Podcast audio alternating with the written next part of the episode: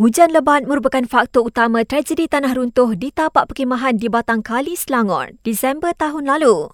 Menurut Timbalan Perdana Menteri, berdasarkan laporan penuh siasatan tragedi itu, ia kesan daripada kombinasi jumlah hujan bagi tempoh lima hari sebelum runtuhan berlaku.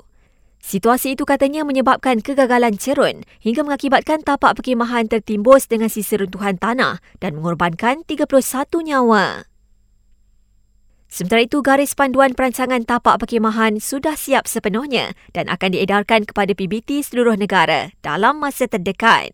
Jelas KPKT, ia akan menjadi rujukan kepada pengusaha tapak perkhemahan untuk mohon lesen bagi memastikan kawasan riadah berkenaan selamat untuk pengunjung.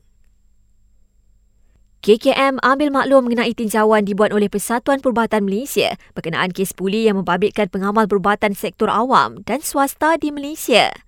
Menterinya Dr. Zaliha Mustafa berkata, KKM tidak akan teragak-agak untuk mengambil tindakan sewajarnya terhadap pihak yang terlibat kes puli dalam kalangan warga kerjanya.